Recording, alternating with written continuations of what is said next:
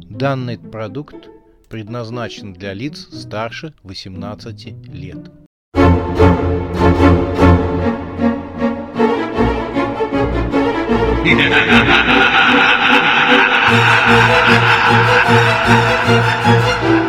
Пощекочи, нервишки.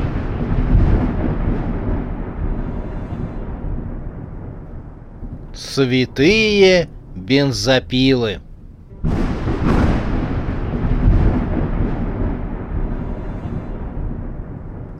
Рожа и Харя грабят банк.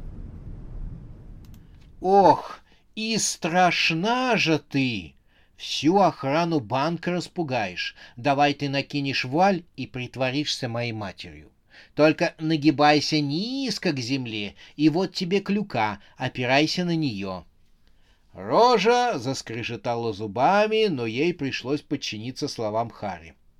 «Ладно», — ответила Рожа и прикрыла свое страшное лицо черной вуалью. Она согнулась в три погибели и оперлась на клюку. Со стороны ее действительно можно было принять за старушку, пришедшую на похороны. «Последняя воля моего покойного мужа!» — орала на весь банк Харя, сотрясаясь в рыданиях перед кассовым окошком. Ее пышные груди тряслись вместе с нею. Именно на них глядел обалделый кассир. Это был очень молодой парень, возможно, даже стажер. В его зрачках отражались прелести кинозвезды. «Но, гражданка, — с трудом проговорил он, — если ваш муж умер, то как он может дать личное согласие на доступ к его сейфу? Только он может разрешить вам быть допущенной к его сейфу. Шмыгая в кружевной платок, Харри указал на гроб, стоявший рядом. В нем лежал бледный, как мел Ян. «Вот его бренное тело!» Кассир побелел. Вы притащили в банк гроб с мужем? Да, и его мама тоже здесь, сказала Харя и указала на скрюченную фигуру вуали, за которой скрывалось кровавое лицо рожи. Она может подтвердить, что мой муж согласен, чтобы я вскрыла его банковский сейф. А эти господа, и Харри указал на Констанс и фон Лебедянский, товарищи по работе его, они тоже могут подтвердить, что мой муж согласен, чтобы я вскрыла его банковский сейф. «Подтверждаем!» — хором сказали Констанс и ее тетя. Клерк, который все еще был очарован и подавлен выдающимися качествами Харри, всхлипнул и сказал — уважаемая барышня, мне очень хочется вам, ой, помочь, но по правилам нашего банка доступ сторонних лиц к сейфу владельца возможен лишь только с личного согласия самого владельца. Харя утерла крупные слезы, лившиеся рекой из ее глаз. «Это не проблема», — сказала она и махнула рукой Яну. Тот восстал из гроба, простер десницу в сторону окончательно обалдевшего клерка и торжественно провозгласил «Подтверждаю», после чего он вновь рухнул в гроб. Клерк опешил. «Он чего, живой?» — проговорил парень, тыкая пальцем в сторону гроба. «Ага. Чего вы хотите? Весь город забит восставшими мертвецами. Чем мой-то муж-то хуже?» Парень засомневался. Мне нужно поговорить со страшным менеджером. Ой, то есть я хотел сказать со старшим менеджером. Тут Рожа, которой уже надоело стоять в три погибели, перед банковской стойкой, сняла вуаль и сунула свое открытое к общению в прямом смысле лицо в окошечко. «Мальчик, поторопись, а то мамочка опоздает к дерматологу», — прошепела она. Молодой кассир вскрикнул и упал в обморок. «Какого лешего ты влезла?» — напустилась наружу Харри. «Еще немного, и он вышел бы к нам, и я тогда бы забрала у него электронный ключ». «Надоело!» — забрыжала кровавой слюной рожа. «Мы банк пришли грабить. Или на похороны?» План изначально был бредовый. В это время на месте упавшего в обморок клерка возник более опытный работник банка. Он был низенького роста, с острыми ушами, длинным носом и злым взглядом. По виду вылитый тролль. Уважаемые дамы, прошу прощения за промедление. Разумеется, я сразу знал вашего мужа и удовлетворен тем, что он подтвердил свое решение допустить вас и ваших друзей к сейфу. Извольте следовать за мной.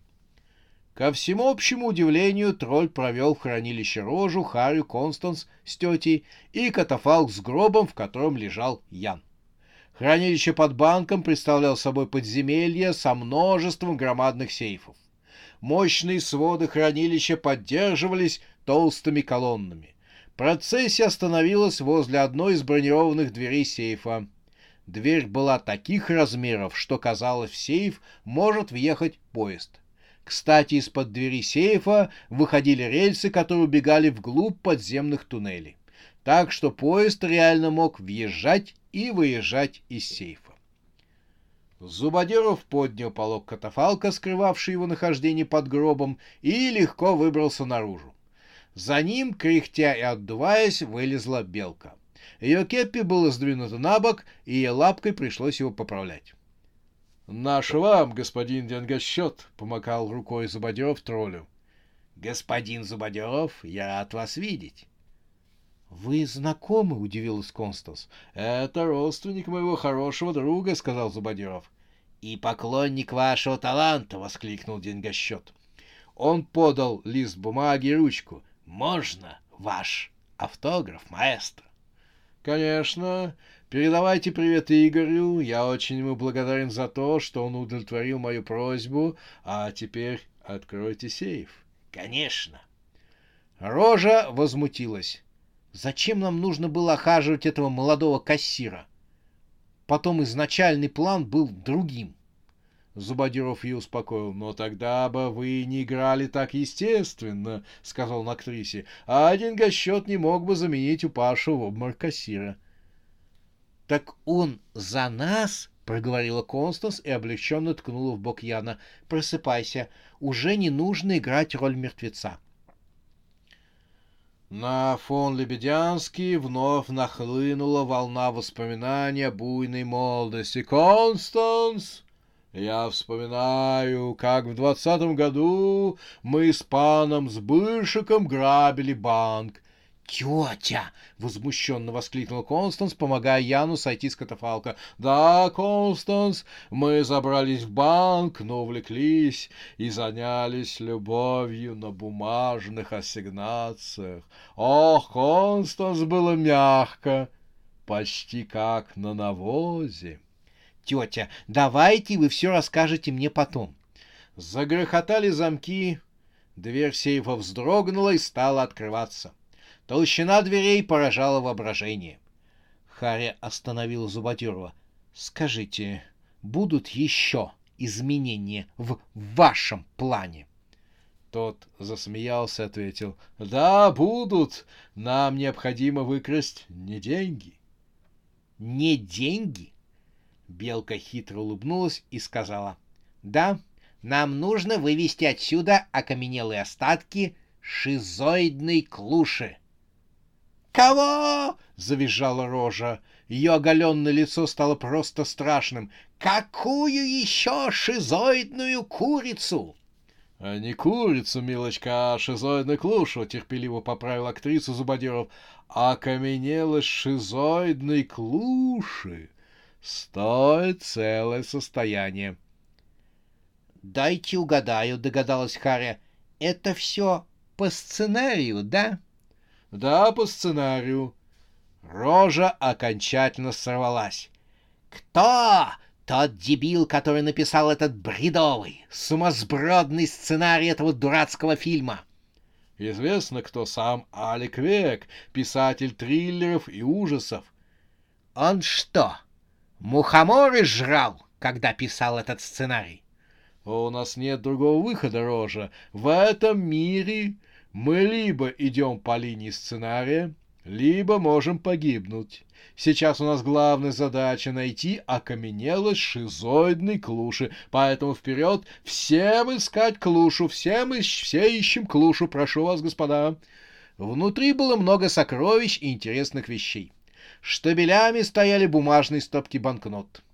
Золотой горой горела целая куча магических рублей.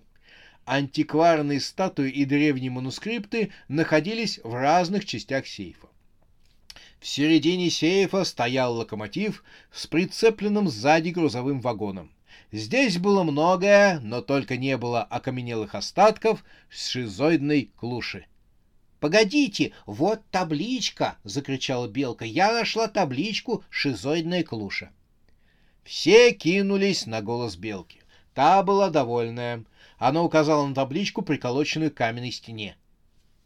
«Но нигде я не вижу окаменелость шизоидной круши», — с грустью сказала Белка. «Наверное, ее кто-то уже забрал». Зубодеров потрогал табличку. «Странно», — сказал он. Этого быть не может. Может, она улетела, это ваша клуша, с издевкой сказала Рожа. Дура. Клуши не летают, они каменные, ответила Ихаря. Кто дура? Не я же.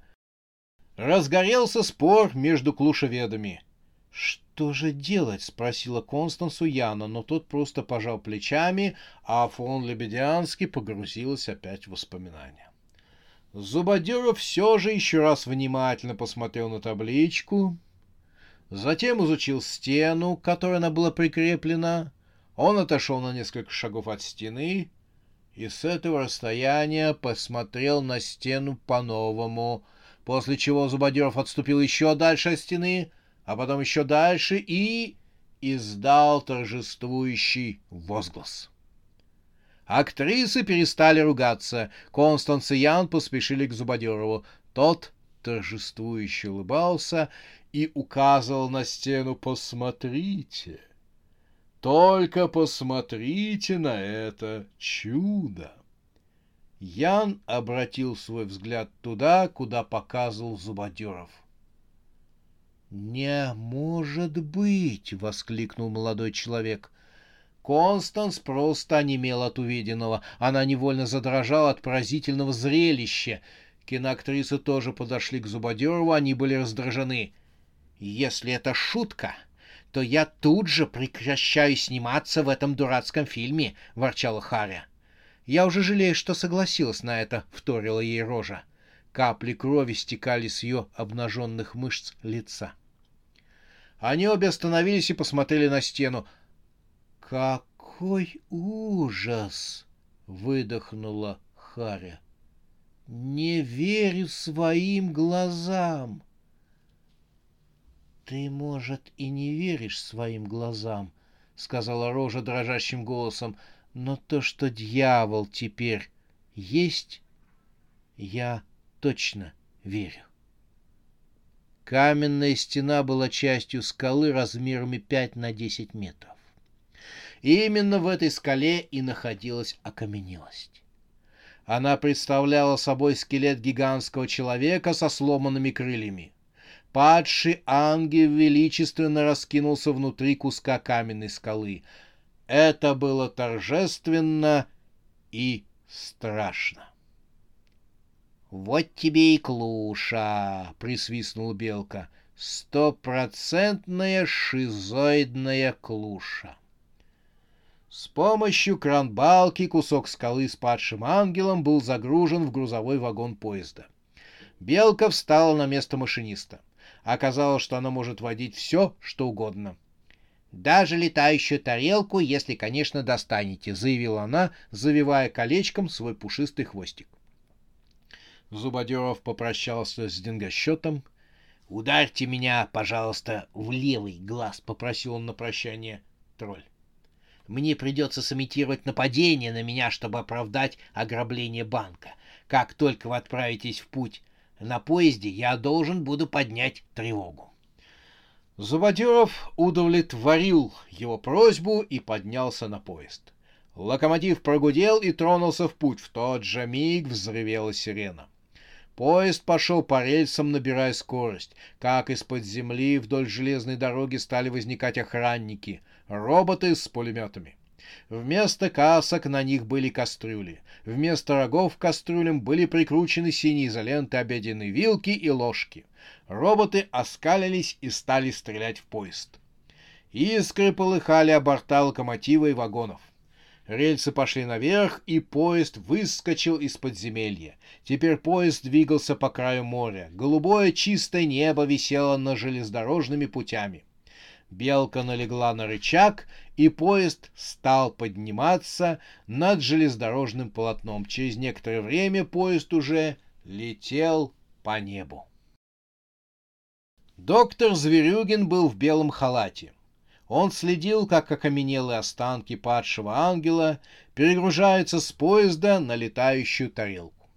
Поезд стоял в голубом небе, внизу, на самом дне головокружительной бездны виднелись поля и леса. «Благодарю вас», — сказал доктор Зверюгин Зубодерову. «Вот ваша оплата». И доктор передал Зубодерову пачку билетов. «Бедноватая оплата», — заметила Харри. «Можно было что-то посерьезней. Билеты хоть куда? В театр на представление, в цирк или на спортивный матч?» Марк, которого вместе со смазливой горничной подобрали по пути, тоже разделял неудовольствие. «Послушайте, такая археологическая находка дорого стоит, наверное, целое состояние», — заявил он. «А у меня издержки. Вот штаны пришлось новые покупать, старые провоняли. Ну, не об этом сейчас разговор. Деньги нужны, господа, всем. Зубодеров потряс пачкой билетов. «Это билеты на следующую локацию», — провозгласил Зубодеров. «Без них мы дальше не сможем идти по сценарию». Доктор Зверюгин пожал руку Зубодерова. «С вами приятно работать. Мы любим ваше творчество, с нетерпением ждем выхода нового фильма. Доктора ухватила за руку рожа и шепнула на ухо. «Мне скоро понадобятся ваши услуги». «Неужели нашли донора?» — так же тихо спросил Зверюгин. «Тссс, не так громко. Да, нашла». «Очень хорошо. В ближайшие несколько недель я буду занят. Лечу на орбитальную станцию. Будем пытаться восстанавливать ДНК из окаменелых останков падшего ангела. Но на следующей неделе, я думаю, буду свободен. Буду ждать вашего звонка. Доктор Зверюгин еще раз попрощался с Зубодером, кивнул остальным актерам и прыгнул в летающую тарелку. Через секунду та взмыла вверх и взяла курс на орбиту Земли. Ник через оптический прицел наблюдал за поездом и летающей тарелкой. Он опять притаился на облаке, когда с ним связалась Тайс. Он приложил руку к уху, в котором находился передатчик. «Ник слушает», — отозвался киллер, не спуская глаз с поезда. «Как все прошло?» «Заказчик волнуется. Скажи ему, что все прошло успешно. Сопровождение прошло успешно. Были проблемы?» Нет, никаких, только в номере появился труп. Было убийство, причем реальное убийство. Кто-то из актеров? Нет, все актеры живы.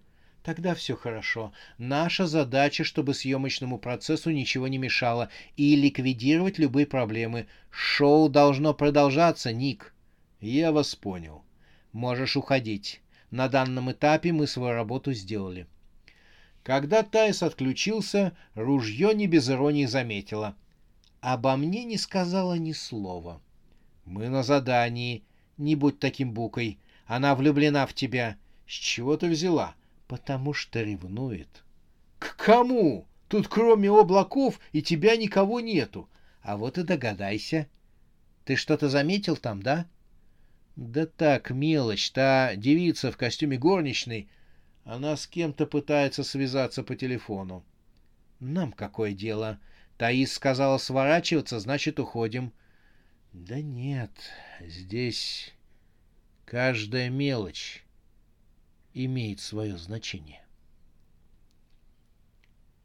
Никон не ошибался. Девушка в костюме горничной, сидевшая в вагоне поезда, действительно говорила по смартфону. Воспользовавшись тем, что на нее никто не смотрит, она развернулась к окну и тихонько достала смартфон. «Босс, это я», — сказала она в трубку. «Слушаю тебя, смерть». «Пока все идет хорошо». «Замечательно. А что с твоим голосом? У тебя проблемы?» Смерть подумала о черной бутылке, спрятанной в кармашке передника, и соврала. «Нет, у меня все хорошо». Голос в смартфоне предупредил. «Если возникнет хоть малейшая проблема, ты должна мне об этом сказать, смерть». «Я поняла, но сейчас все хорошо». «Ладно, знай. Если что, тебя прикрывают». «Что-то я этого не заметила». И не увидишь, я нанял лучшего киллера в мире. Можешь не бояться. Кого мне бояться? Ответ босса поразил даже саму смерть. Если бы ты только знала. Босс отключился. Смерть спрятала смартфон под платьем. Она вновь вспомнила про черную бутылку глядя из окна вниз в бездну, где на самом дне цветным ковром расстилались поля, леса, у нее даже мелькнула мысль, а не бросить ли туда эту черную бутылку? Но вовремя опомнилась. «Это будет плохим решением», — сказала она себе. «Лучше спрятать эту бутылку в каком-нибудь тайнике, чтобы ни одна живая и ни одна неживая душа вовеки ее не сыскала». Локомотив дал сигнал, и поезд тронулся. Смерть, глядя на мелькающую внизу поверхность земли, даже повеселела. Ей стало спокойнее. «Ничего, я выкарабкаюсь как-нибудь, подумала смерть.